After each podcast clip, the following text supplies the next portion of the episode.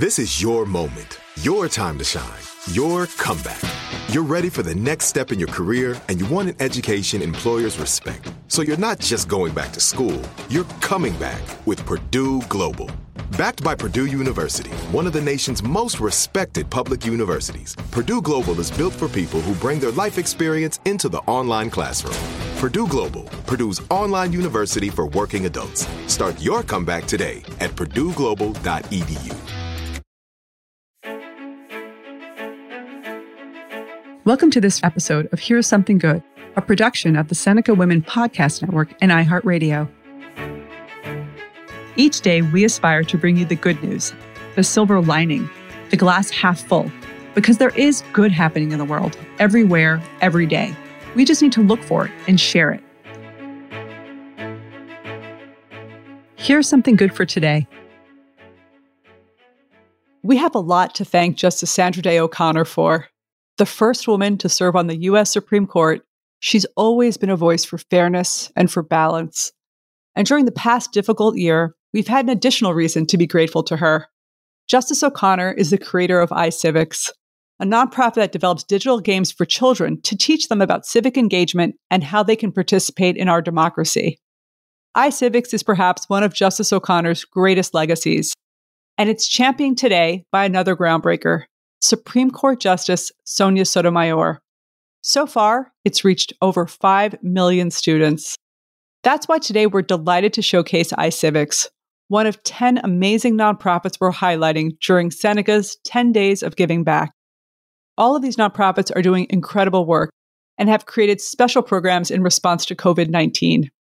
Today we're talking to Louise Dubé, the executive director of iCivics. Here's what she had to say. Louise, thanks so much for joining us today. It is my absolute pleasure to be with you today. So, could you give us a brief overview of what iCivics does? iCivics is a absolutely free site that is the largest civic education site in the country. You go to icivics.org and you get to a totally different way to learn civics. We have 16 games in which the student is at the core of the action. So they learn about things like how to run a presidential campaign in our game, Win the White House. So you choose your president, you choose your party, you choose your issues, you go around the country and put in appearances, you fundraise, and you learn most of all about the Electoral College system and how it works. And it was so popular this year that we had 3.5 million game plays in the week leading up to the election. That's amazing. So, why has iCivics work been so critical this year? Well, I would say two reasons. One is that obviously in March, with the pandemic and schools going uh, remote uh, in many locations, if not most of them, uh, it was really, really hard for educators, for families, for students. And iCivics was a nice um, alternative. We were already digital, we we're already online, and students can go directly and play and actually learn. Right, our games are uh, fun; they're engaging, but they teach an enormous amount of content, and students learn about how our government works um, and how they can be at the center of change and get into the action and be part of our system of governance in in our country.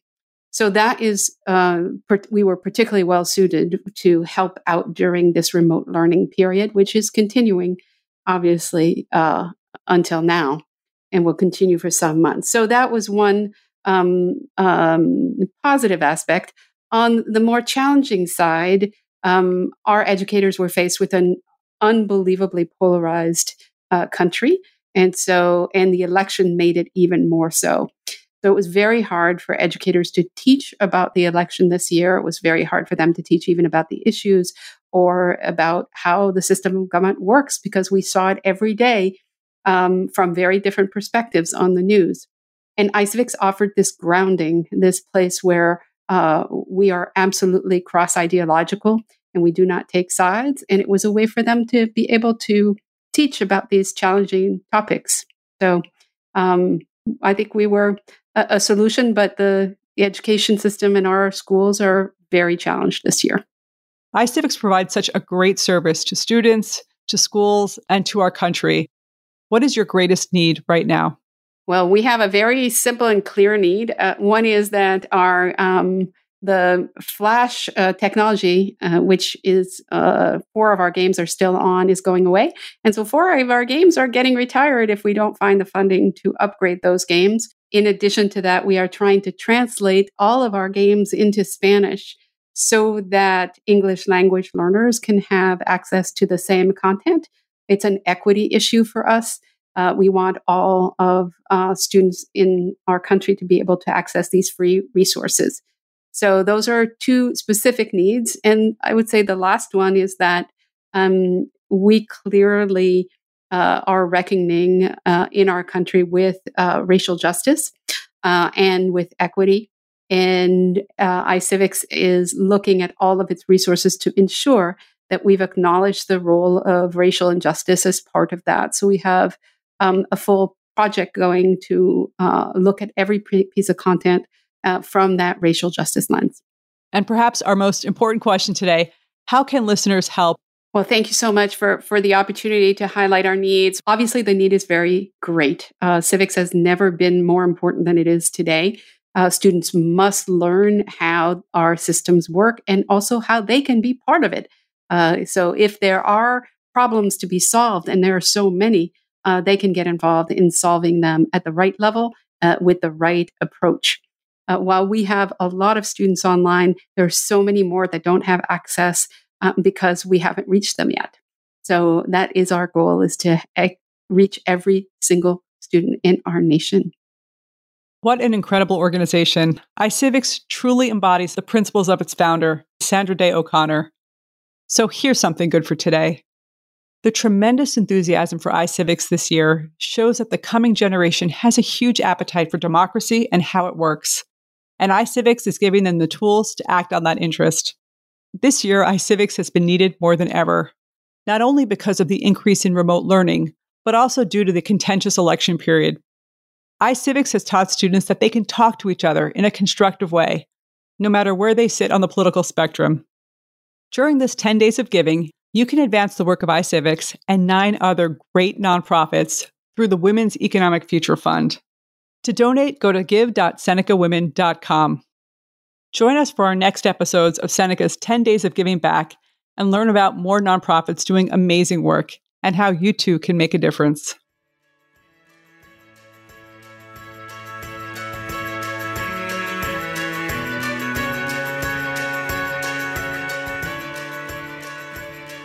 Thank you for listening, and please share today's Something Good with others in your life. This is Kim Azzarelli, co author of Fast Forward and co founder of Seneca Women. To learn more about Seneca Women, go to senecawomen.com or download the Seneca Women app, free in the App Store. Here's Something Good is a production of the Seneca Women Podcast Network and iHeartRadio. Have a great day.